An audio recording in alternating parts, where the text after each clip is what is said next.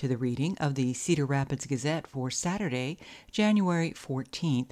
I'm your reader, Mary Neff. Before we get started on the front page stories, we'll take a brief look at the weather. Today we are expecting a high of 40 and a low of 30 uh, with winds south 10 to 20 miles an hour, early fog and partly cloudy. Tomorrow will be mostly cloudy, with a wind from the southeast at 15 to 25 miles an hour, high of 44 and a low of 38. And then on Monday, rain is very likely. Every forecast I see indicates we will be getting some rain, perhaps a fair amount of rain on Monday.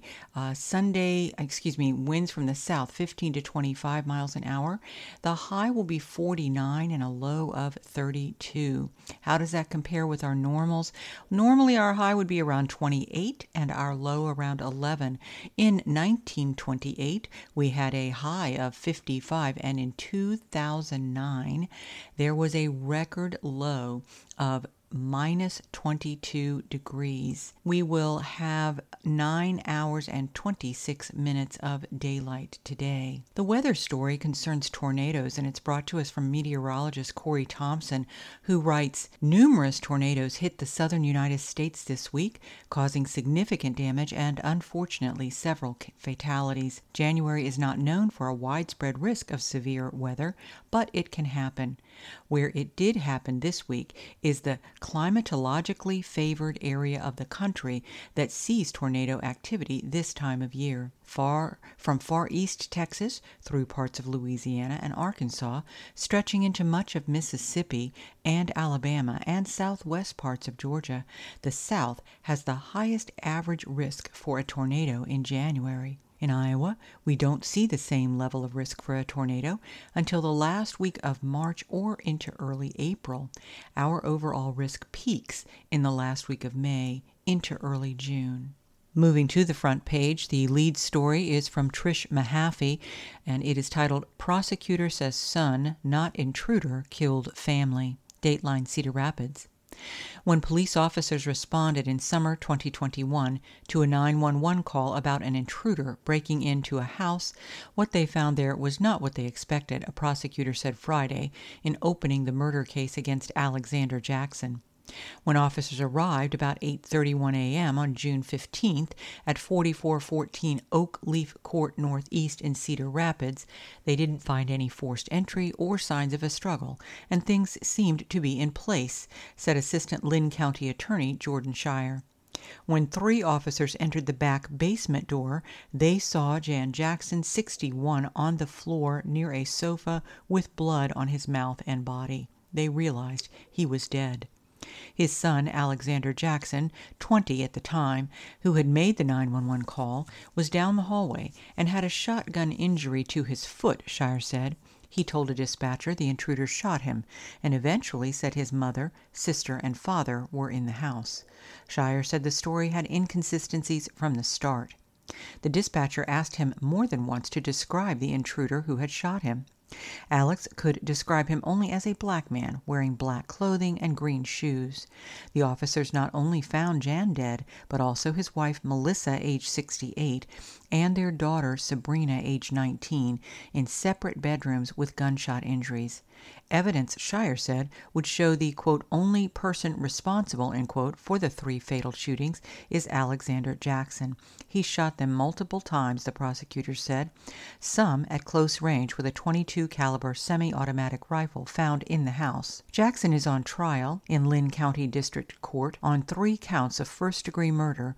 Jury selection started Tuesday, and a jury was selected late Thursday. The trial is expected to last nine days. Shire said there is no evidence showing anyone else besides the family was in the house that early morning.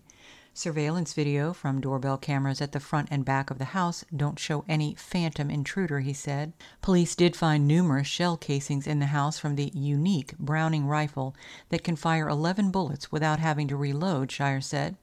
Jackson told police he and his dad were cleaning it the night before. Sister Sabrina Jackson was shot in the chest her arm, and her face. The bullet went right into one of her eyes. It was at close range. Jan Jackson, the father, was shot five times in the head, neck, and stomach. Melissa Jackson, the mother, was shot twice in the head at close range.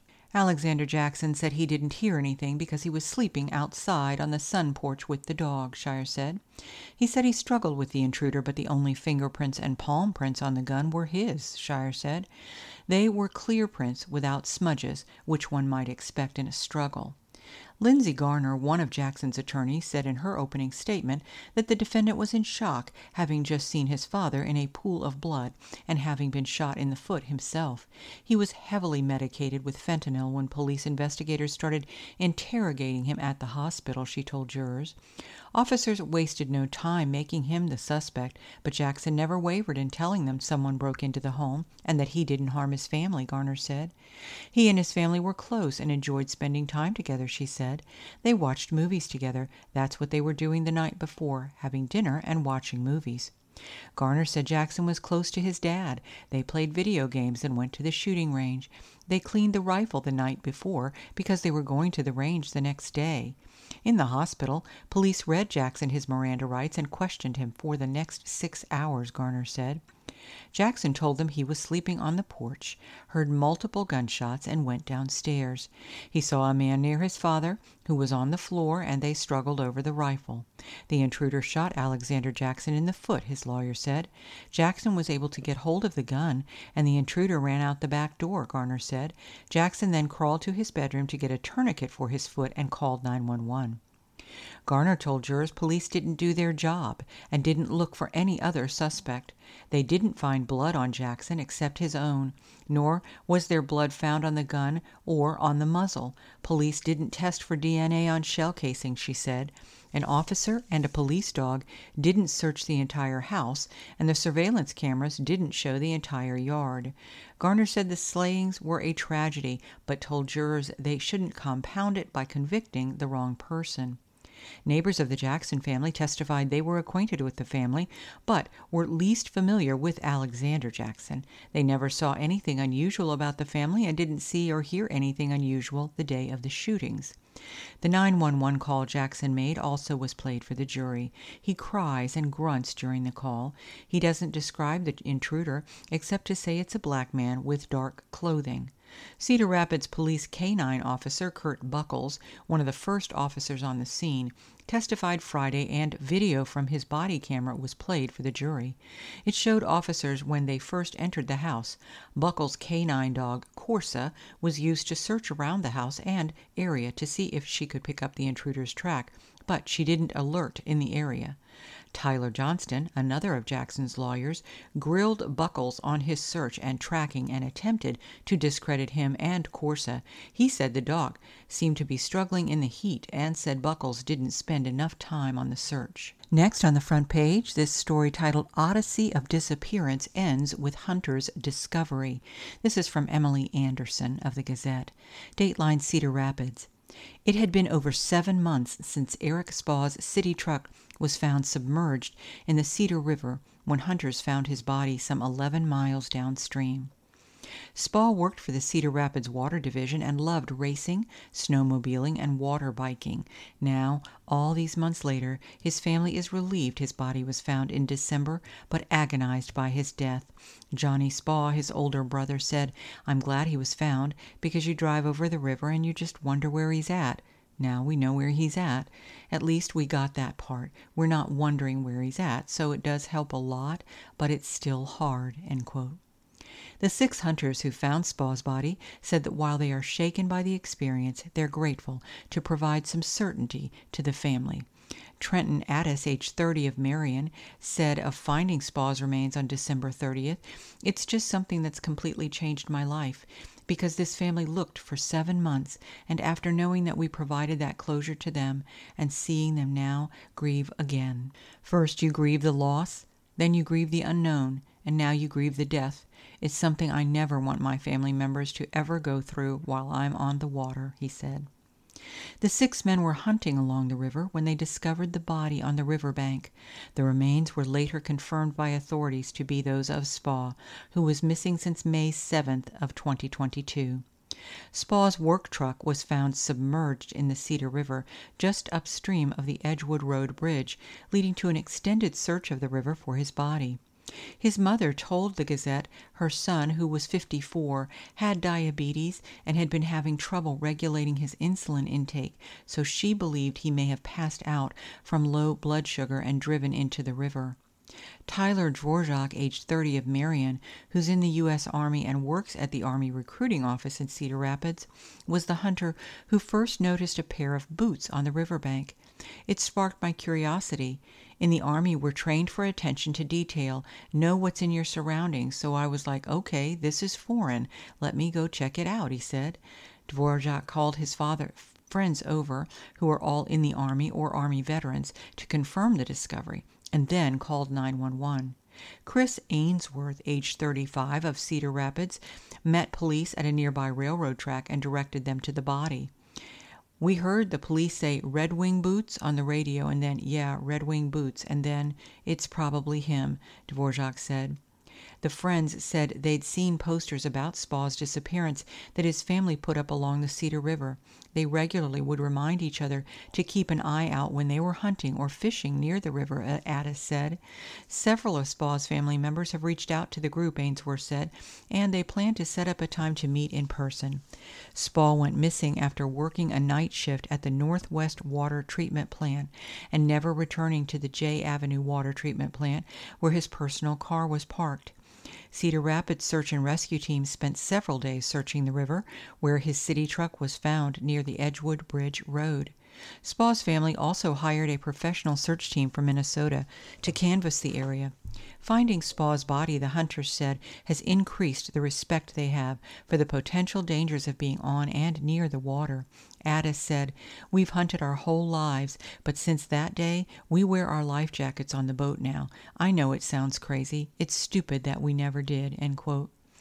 Johnny Spaugh, age 60 of Cedar Rapids, said he's grateful to the hunters for finding his brother's body and glad to have a clearer answer about what happened, saying, It's never going to be over. It's something that will be with all of us forever, but it helps.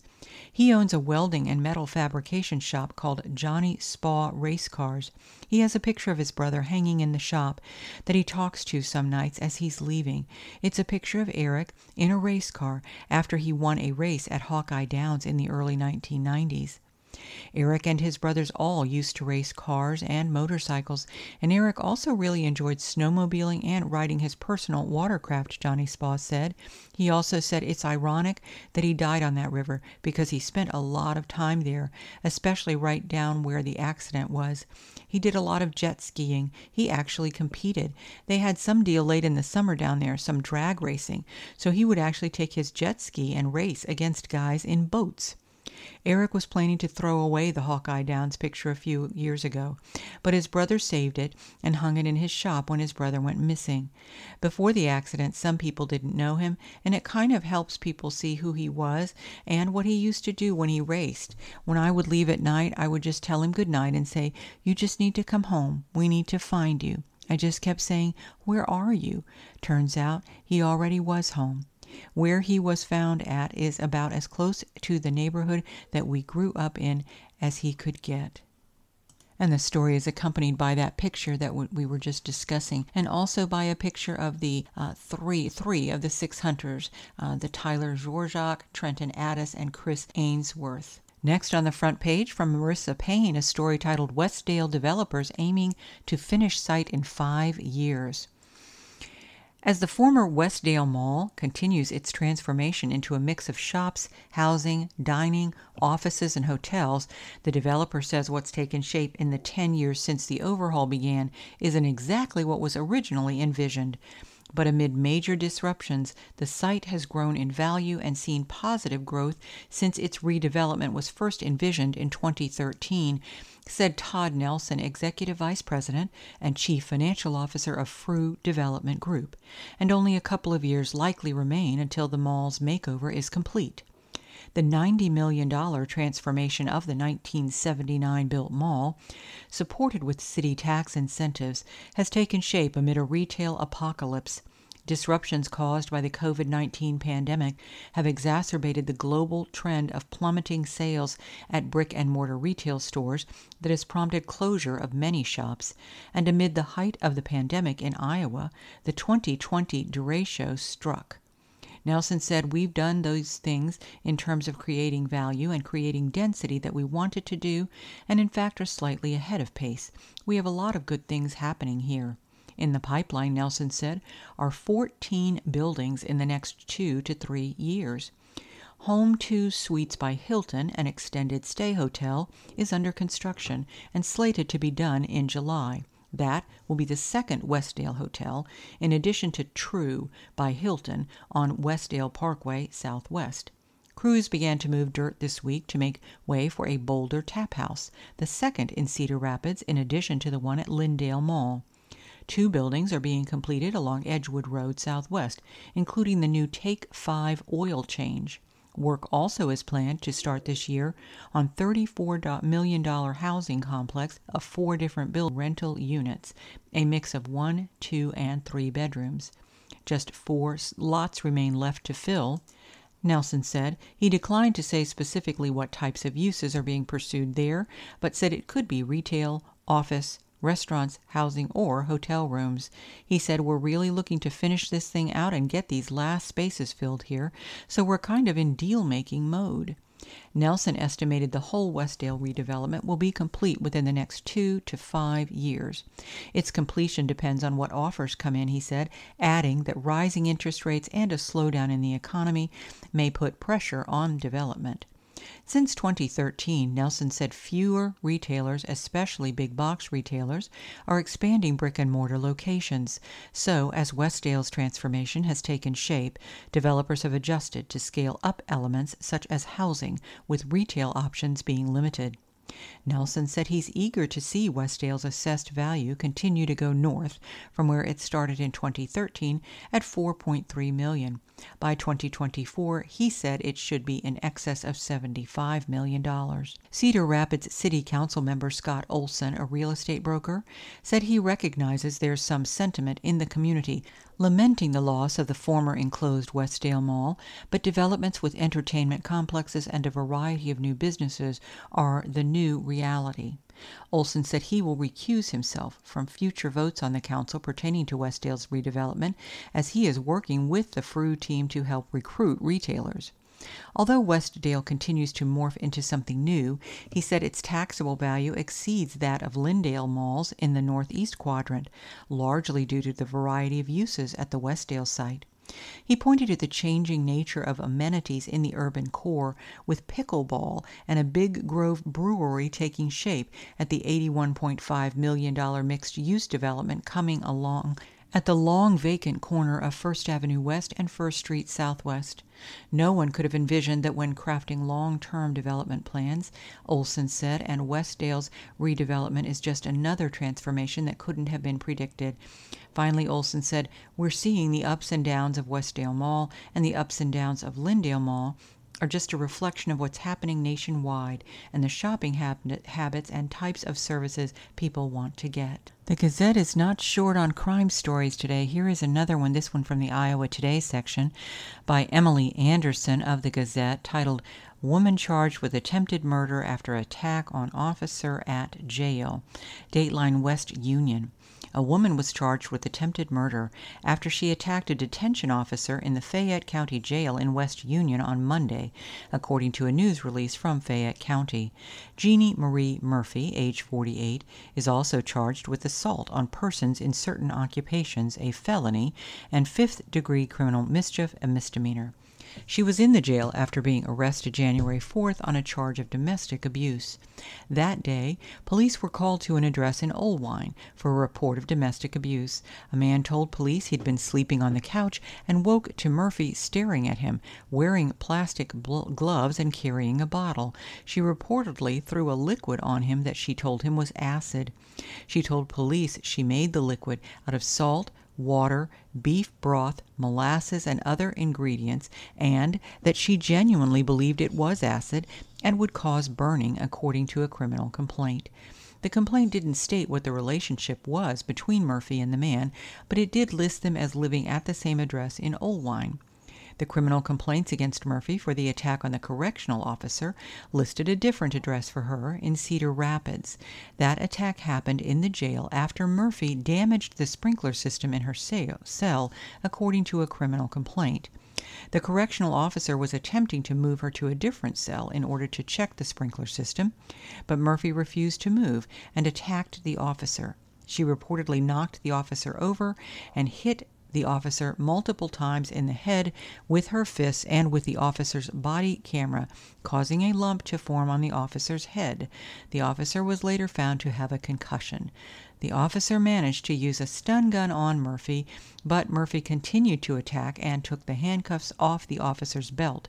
A sheriff's deputy was called and was able to help control Murphy and force her into a jail cell. Murphy had her first court appearance on the attempted murder charge Tuesday. She is now being held in the jail on a $25,000 cash or surety bond, in addition to the $2,000 cash bond she already had for the domestic abuse charge. And I think this is the last court related or criminal story. This is also from Emily Anderson, Dateline Cedar Rapids, titled Cedar Rapids Officials Say Investigation of Fatal Stabbing is a Priority.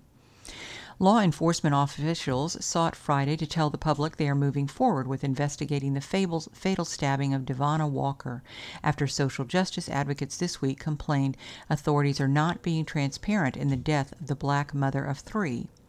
Walker, age 29, was stabbed on January 3rd outside an apartment complex in the 2100 block of North Town Court Northeast. Two people were detained and interviewed by police, but released later that day. Local activist organizations held a protest Wednesday, urging the police department and the county attorney's office to make an arrest and to keep the public and Walker's family informed. In public statements Friday, the Cedar Rapids Police Department, Linn County Attorney's Office, and Cedar Rapids Mayor all said the case is getting their attention. Police said they have completed their investigation and turned it over to the Linn County Attorney's Office to consider charges. Later, the Linn County Attorney's Office issued its own statement, saying it would provide an update to Walker's family. The prosecutor's statement reads There is a lot of information to consider and evaluate, and we will make it a top priority. However, as in many cases, we may need to follow up with the police department to discuss the case further so we can make the appropriate decision based on the evidence and nothing else. End quote. The statement notes there are many legal factors that go into arrests and prosecutions, and filing charges can take days, weeks, or even months. Walker's autopsy results, which could include key information, have not yet been finalized, the statement said, and continued we recognize there is pain in the community over the loss of Devonna Walker. We share in lamenting the unnecessary loss of life to violence and remain committed to justice in this case. We are asking that anyone who is feeling this pain and who is feeling anger to find support in resources available in the community and among community members, but not to take member matters into their own hands. End quote. Cedar Rapids Mayor Tiffany O'Donnell also put out a statement expressing sympathy to the family and friends of Walker, saying, Violence and hate have no place in our community. I understand the frustration while we wait for the results of the investigation. In order to ensure a just outcome, we must respect the legal process. It will require patience and calm. While we wait, let's remember there is a family left behind. Let us unite to make sure they receive the care and support they need. End quote. We do not have a local editorial today or an editorial column, but we do have a guest column from Norman Sherman. Uh, Norman Sherman of Coralville has worked extensively in politics, including as Vice President Hubert Humphrey's press secretary. Uh, Mr. Sherman writes a uh, column titled A Voucher Here, A School Gone There, and says, Free public education is as American as the Star Spangled Banner. Using public dollars for private education is not. About 25 years after the anthem was first sung, Horace Mann, a member of Congress, defined what public education in a democracy is. He issued no manifesto, he sang no song, but it is clear what he had in mind education free to the students, as local as possible, non sectarian, publicly financed, available to everyone.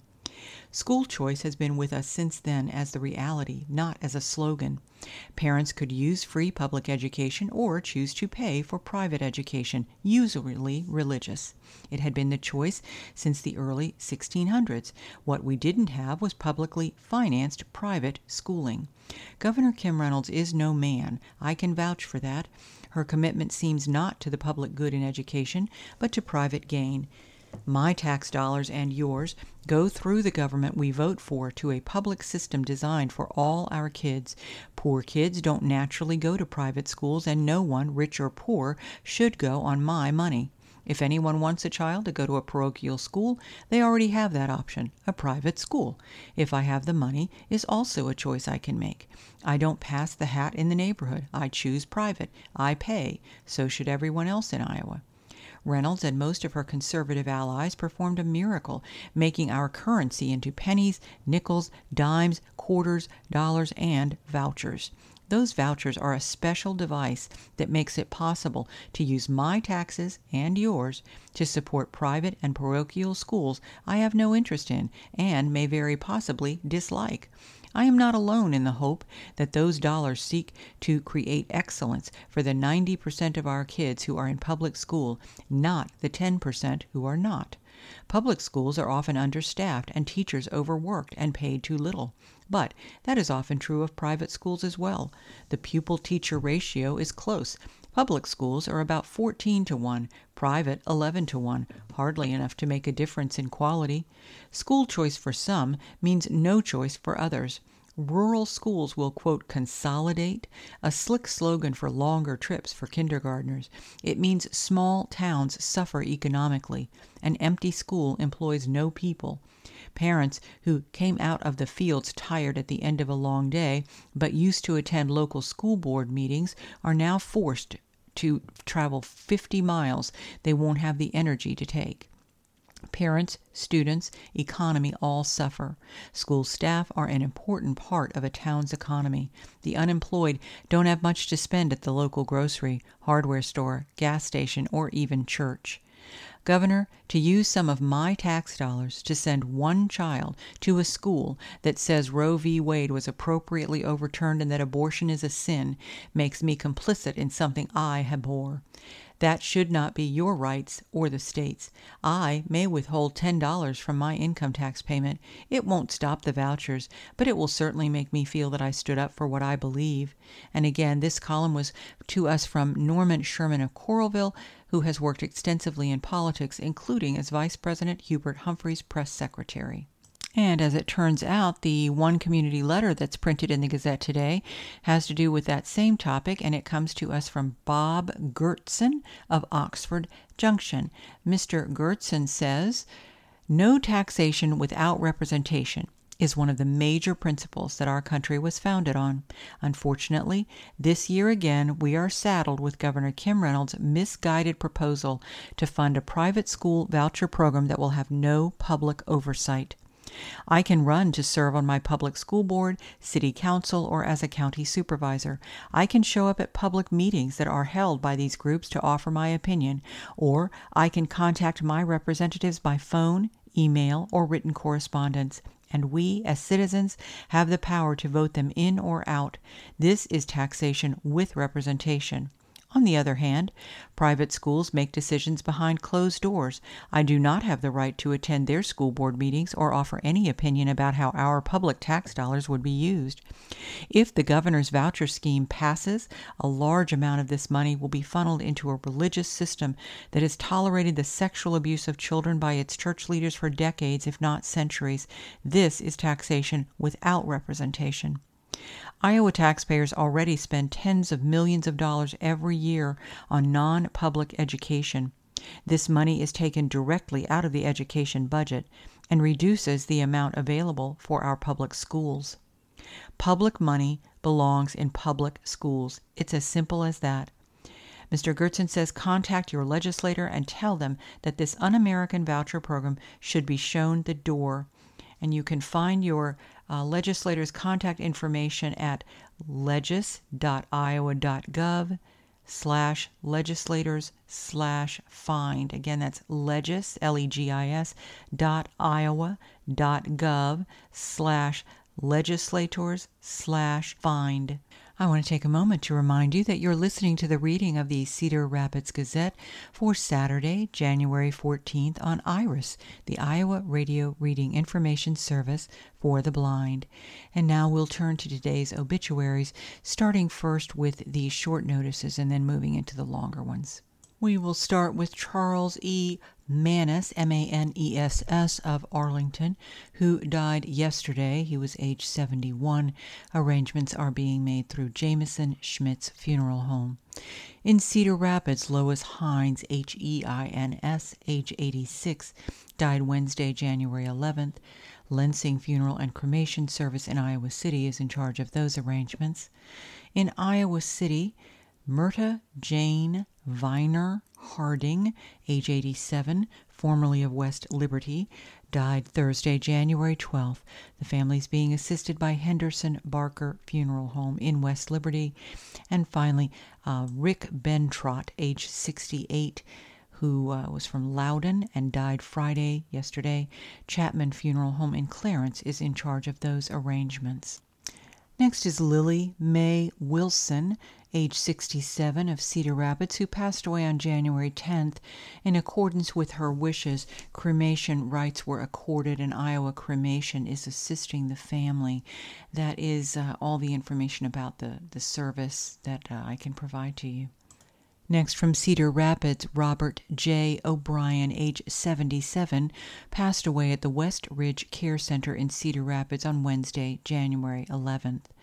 A memorial visitation will be held at the Cedar Memorial Chapel stateroom on Monday, January 16th from 5 to 7 p.m., and then a memorial mass will be held Tuesday, January 17th at 10 a.m. at St. Jude Catholic Church.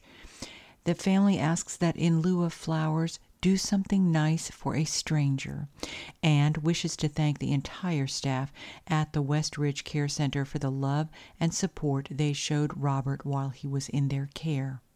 Next, it's a notice for Linford Donald Kenyon, age 95, of Colesburg, who passed away Thursday, January 12th, at the Hawkeye Care Center in Asbury. A visitation will be held 9 to 11 a.m. this Monday, January 16th, at the Colesburg United Methodist Church in Colesburg, and then the funeral will be held Monday, January 16th at 11 a.m. at the Colesburg Methodist Church. Next, we have Marilyn A. Wallace, age 81, of Cedar Rapids, who passed away Tuesday, January 10th. Visitation will be from 5 to 7 p.m. Uh, tomorrow, January 15th, at Murdoch Linwood Funeral Home and Cremation Service, with a service at 9 a.m., a funeral at 9 a.m. Monday, January 16th, at the funeral home. And there's a very brief notice here among the longer ones, and it just is this one is for Francis Bahmler, B A H M L E R, age 89, of rural Iowa City, who died at his home under hospice care on Tuesday, January 10th. The notice reads No public services are planned. To share a thought, memory, or condolence, please visit Gay and Ciha Funeral and Cremation Service website at gayandciha.com. Next, we have Joyce Cecilia Bahnsen, B A H N S E N, age 87 of Cedar Rapids, who died Monday, January 2nd at her home following what's described as a lengthy battle with Alzheimer's. She was surrounded by family, and a private graveside service has taken place. The family issues a special thank you to the nurses, social workers, and chaplains from Mercy Hospice. They say their support was very much appreciated, and in lieu of flowers, the family requests that donations be made to Mercy Hospice of Cedar Rapids. Next, we have the obituary for Dan Ward, age 62, of Monti, who died Thursday, January 12th, at the Regional Medical Center in Manchester. A mass of Christian burial will be held at 10:30 a.m. this coming Tuesday, January 17th, at St. Patrick Catholic Church in Monti, with visitation the preceding Monday, next Monday, 4 to 8 p.m., and then again from 9 to 10 a.m. Tuesday at the Monti Community Center uh, on Washington Avenue in Coggon. Next is um, Master Sergeant Dominique Renew Blank, uh, Master Sergeant, of the U.S. Air Force, retired. It says that she passed away on January 3rd. She was 57 years old. She had originally been born in Tucson, uh, Arizona. It's quite a lengthy obituary, so I'm trying to pull out the key points here. It says that there will be a celebration of her life on Saturday, January 21st, at the Celebration Farm in Iowa City from 1 to 4 p.m., uh, with recollections and military honors starting at 2 p.m. I guess one thing, she was a uh, certified substitute teacher and also was a valued member of the Cedar Rapids City Planning Commission, who was always on the side of green spaces and support of neighborhoods. Next, we have the obituary for Ralph Baughman, B A U G H M A N, age 98, of Iowa City, who died on January 11th. Private family services will be held, and a public celebration of Ralph's life will be held at a later date. In lieu of flowers, memorials may be directed to St. Wenceslaus Catholic Church in Iowa City. Continuing, we have Donald Fred Franzenberg, age 83, who died Thursday, January 12th at the Keystone Nursing Care Center in Keystone.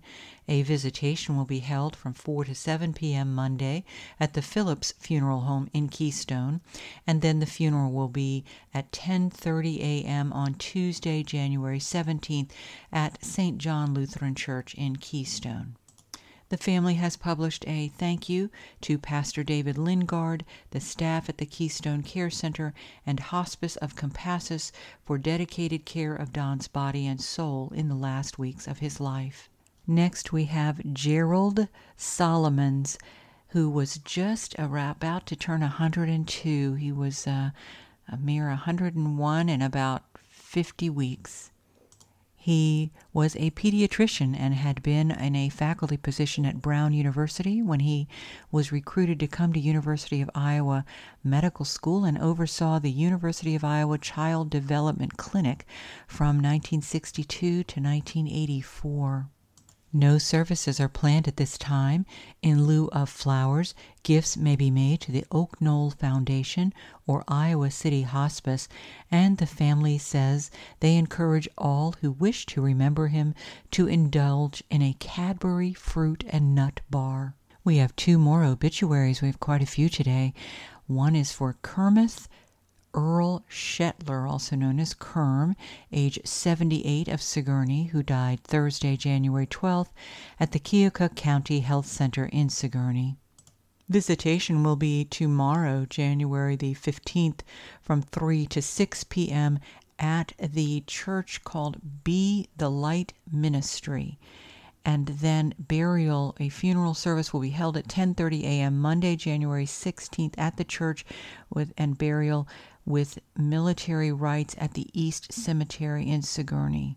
Regarding prep sports, which is our focus here at Iris, uh, we only have one full story in the Gazette today, and that is a high school wrestling story.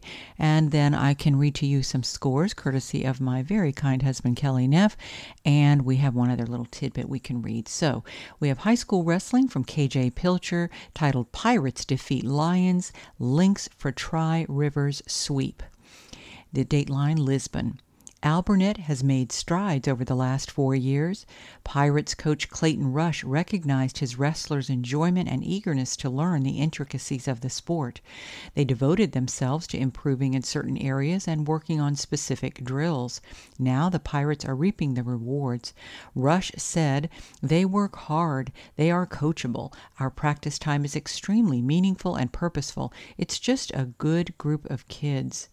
It's fun right now. Class 1A second rate Alburnett claimed notable victories Thursday, sweeping number 3 Lisbon and North Linn in a Tri Rivers Conference triangular during Military Appreciation Night at Lisbon High School. The Pirates posted identical 50 to 24 wins over the Lions and Lynx. Lisbon beat North Linn 54 to 26. Rush said, I like where we're at. We just put 50 points on a Lisbon team that is no slouch. It's been a while since we've beat them, so that feels kind of good, end quote. The Pirates improved to 21 and 3 overall this season, winning 9 weights against the Lions, whose record is 12 and 8.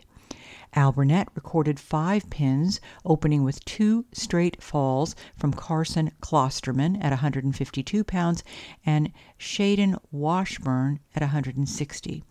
J.J. Callahan at 126 and Dawson Becker at 132 added two late pins for a 45 21 lead to seal the dual victory with two matches remaining.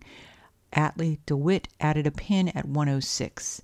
Alburnett won nine matches with pins from Carson and Reese Klosterman and heavyweight Josiah Riedel and a technical fall from Callahan in the win over the Lynx. Carson Klosterman, a two-time state qualifier who placed third a year ago, notched two pins and is 32 and 1 this season, Rush said, Carson is fun to watch. He's dominant right now. Lisbon coach Brad Smith earned his 699th career dual win against North Linn. Before I read those scores, there is a little tiny tidbit on one of the sidebars on the front page of the sports section, and it says ex Xavier star signs for $2.4 million, and it's under the category Iowans in the MLB. Former Cedar Rapids Xavier Prep Mitch Keller agreed to a one year, $2.4375 million contract with the Pittsburgh Pirates on Friday. Keller, who was 5 and 12 with a 3.91 ERA and 1.40 WHIP with 138 strikeouts last season, was eligible for arbitration.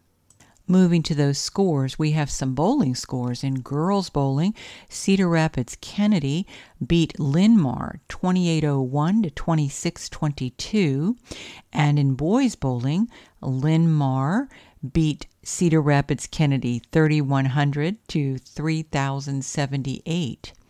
We have some girls basketball scores as well. Benton 48, Vinton Shellsburg 45. It was Solon in a close one also under uh, over West Delaware 47 to 46. Not so close Cascade 50, Anamosa 14.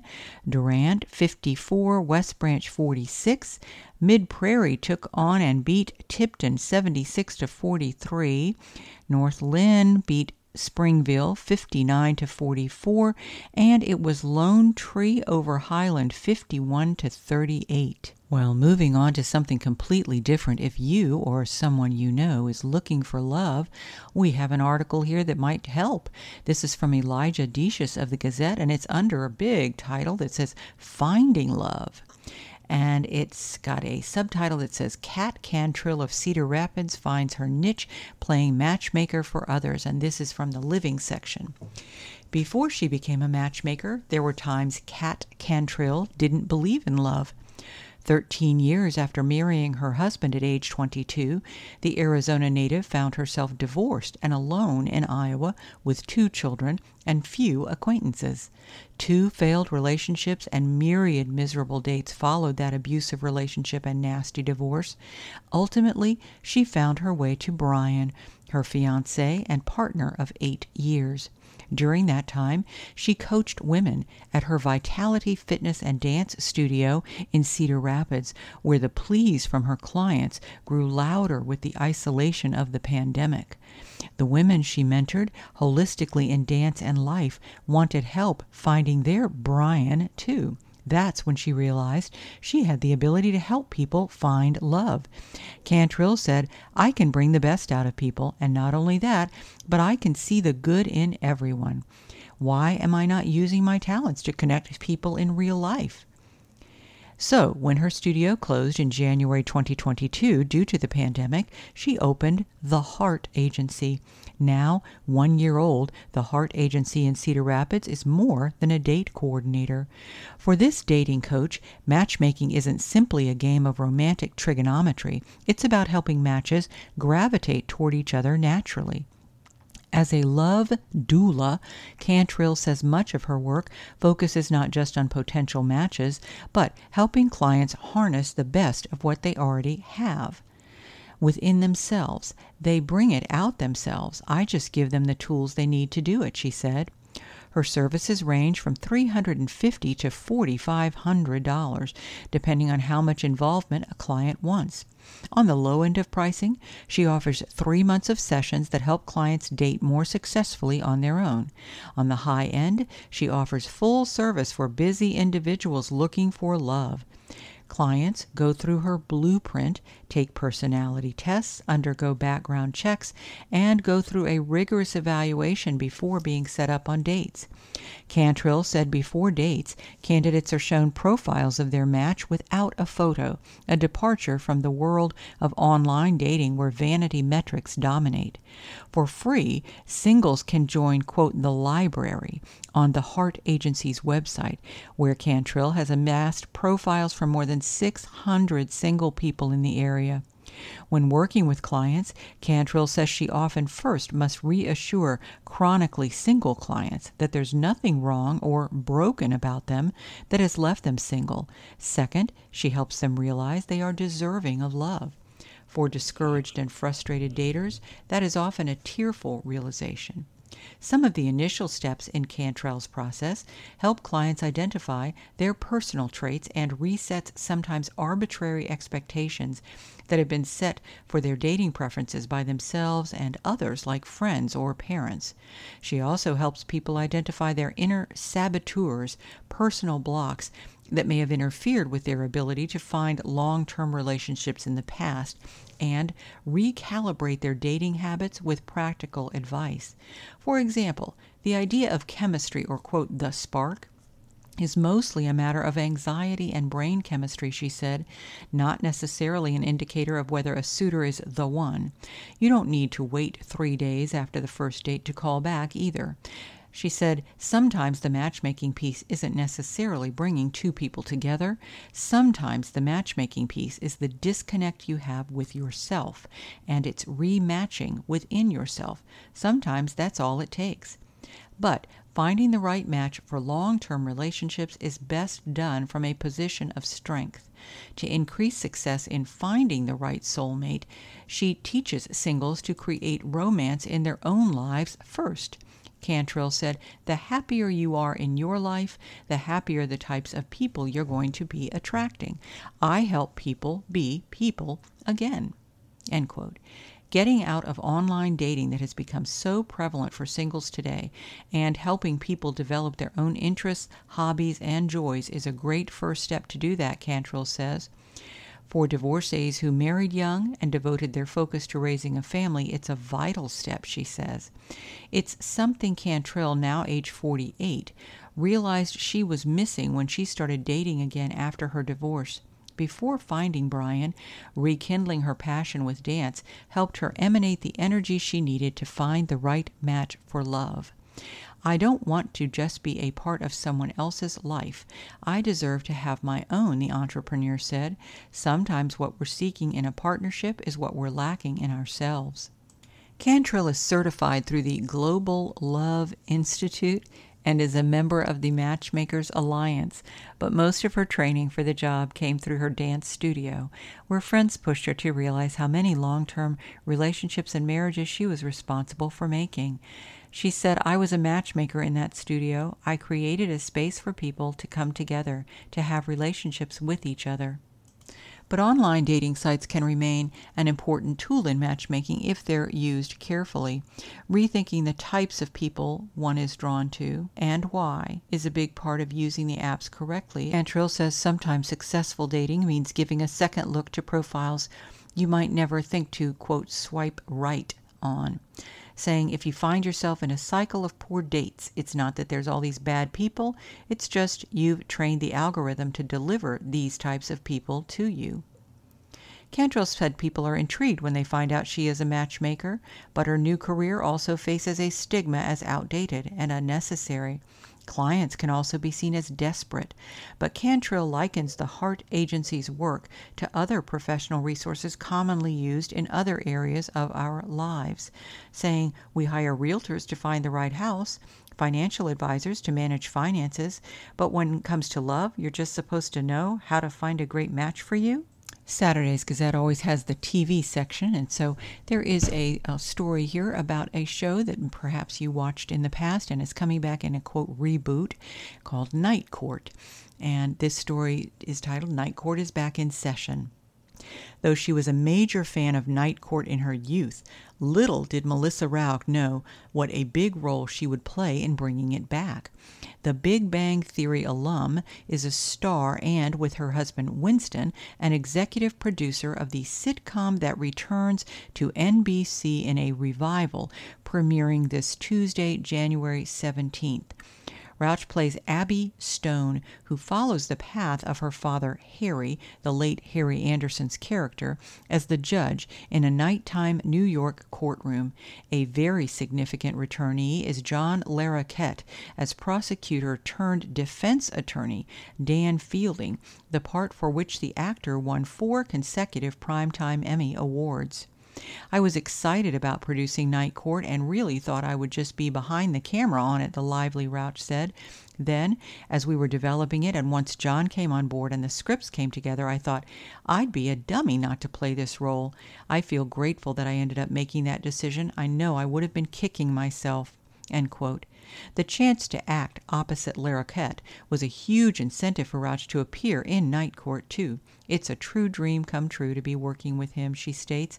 Watching how he brilliantly executes every line that's given to him, he's never not wonderful. He's a master class in acting.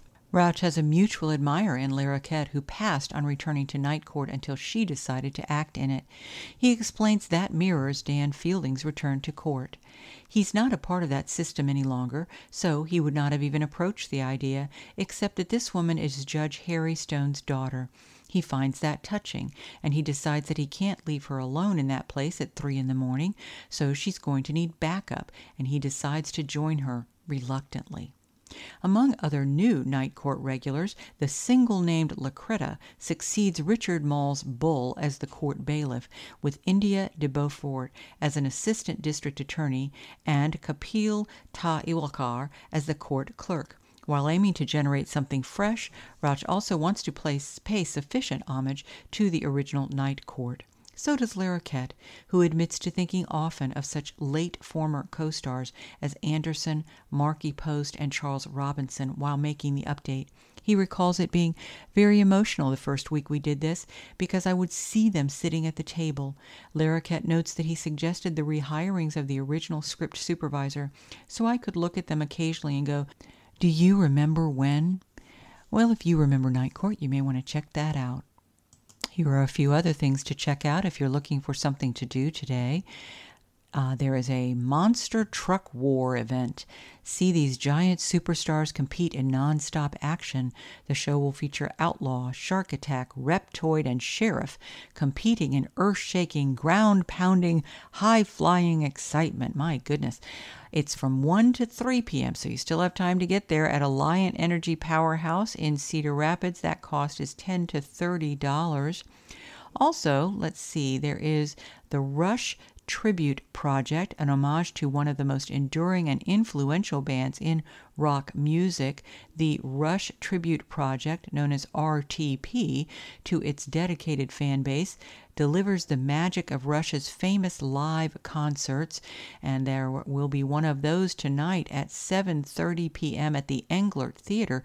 The cost is free, so 7:30 tonight at the Englert Theater. If you are or were a fan of Rush, you can see that tribute show.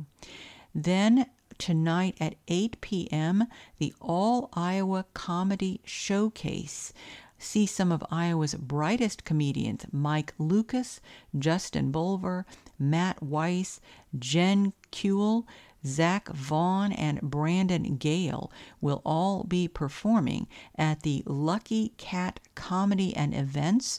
Uh, 301 2nd Avenue Southwest in Cedar Rapids. The cost is $15 in advance and $20 at the door.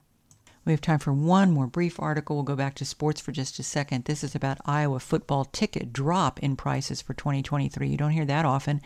Iowa Athletics has cut the price of football tickets by 10 to $25 depending on seat location ahead of the 2023 season. General season ticket prices, which ranged from 345 to $450 in 2022, will now range from 335 to $425 in 2023. Athletics Director Gary Barta said in the news release While it seems like the cost of everything else is increasing, we wanted to not only hold our prices steady, but reduce them slightly to recognize the support of the greatest fans in America. The price cuts occur as Iowa comes off an 8 and 5 season and faces a 2023 schedule that does not have as many marquee games as in 2022. John Steppe provided that article. And that does it for today's reading of the Cedar Rapids Gazette for Saturday, January 14th. I'm your reader, Mary Neff. It's been my pleasure to read with you today. You can access a recording of today's reading on our website, iowaradioreading.org, at any time. Thanks for listening.